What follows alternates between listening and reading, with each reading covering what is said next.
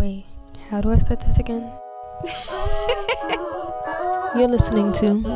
You're listening to. You're listening to. You're listening to.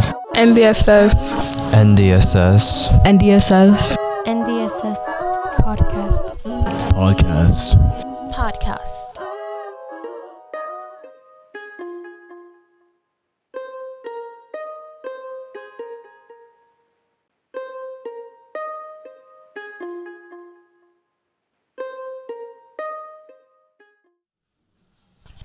To began hundreds of years back when the cave was built in the reign of King Chulalongkorn, built to honor King Mongkut, his father.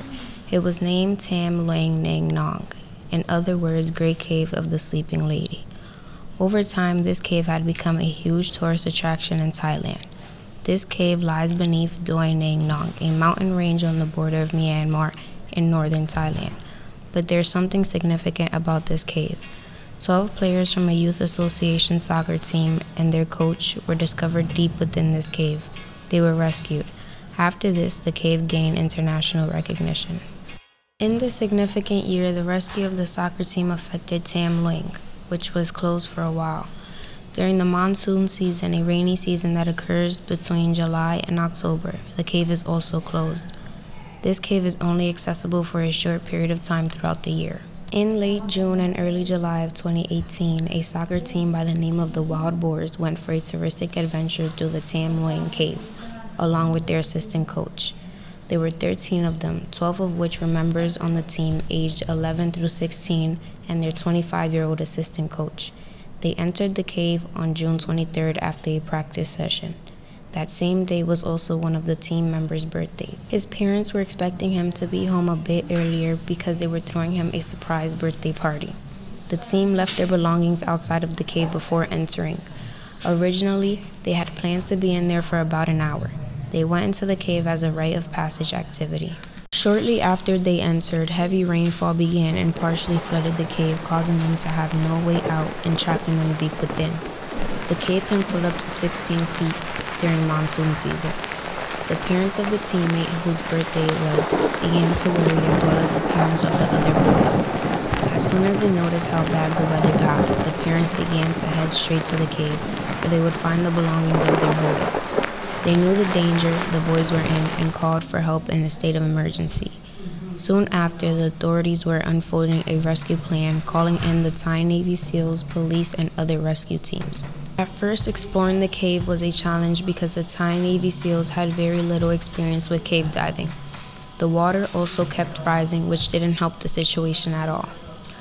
During this, the whole world was watching over the news, praying that they found these boys and that they were still alive.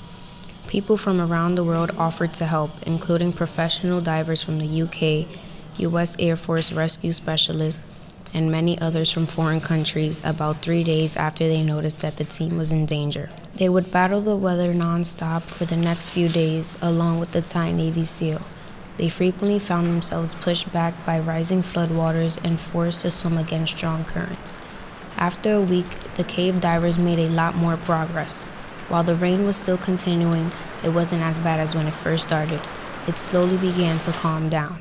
For several days, John Volanthen and Rick Stanton, both professional cave divers from the UK, had been navigating the tight, dark corridors of Tam Luang, setting up guide ropes and looking for signs of life. After hours of deep diving into the cave, they discovered all 13 boys on July 2nd.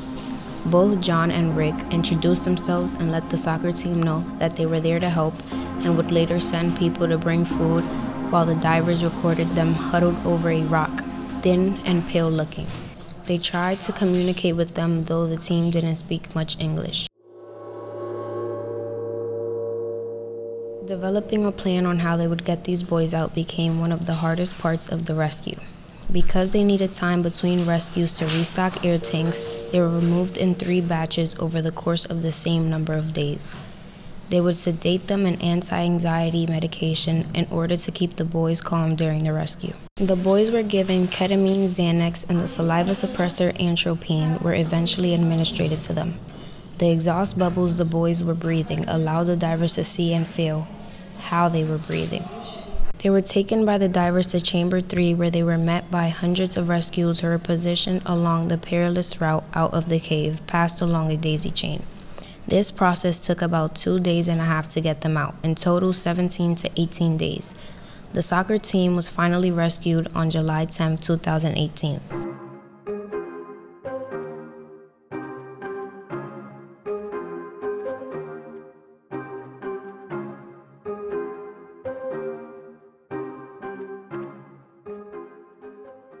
This cave was named after a princess. The princess fell in love with a boy who she got pregnant by. Captured while seeking food, the boy was later killed by the father of the princess's men. Mythology tells us that the saddened princess stabbed herself to death. Her body, looking like a sleeping woman, became the mountains around them, and her blood, the river that runs through the cave. Amongst everything that occurred, I will slowly notice how much my well being would mean to my parents and would build a very significant connection between my parents and I. Waking up watching the news with them every morning instilled a fear in me that the absence of someone can frequently enhance a sense of loss. The signs of empathy my parents had for these boys and their families would not make me second guess how or what they would do if they were in the shoes of those parents and I went missing. This moment in my life showed me how much I mean to my parents and how loved I am by them. It made me feel important. While the whole world was watching, the audience had extreme faith that these boys were still alive and would be found. Though this was a very significant moment in history because there was nothing ever seen like this before, people see this cave as a touristic attraction still, but they do often fear entering the cave knowing that they can possibly be ones to have the same experience as the 13 boys. I give this 4.5 star rating out of 5.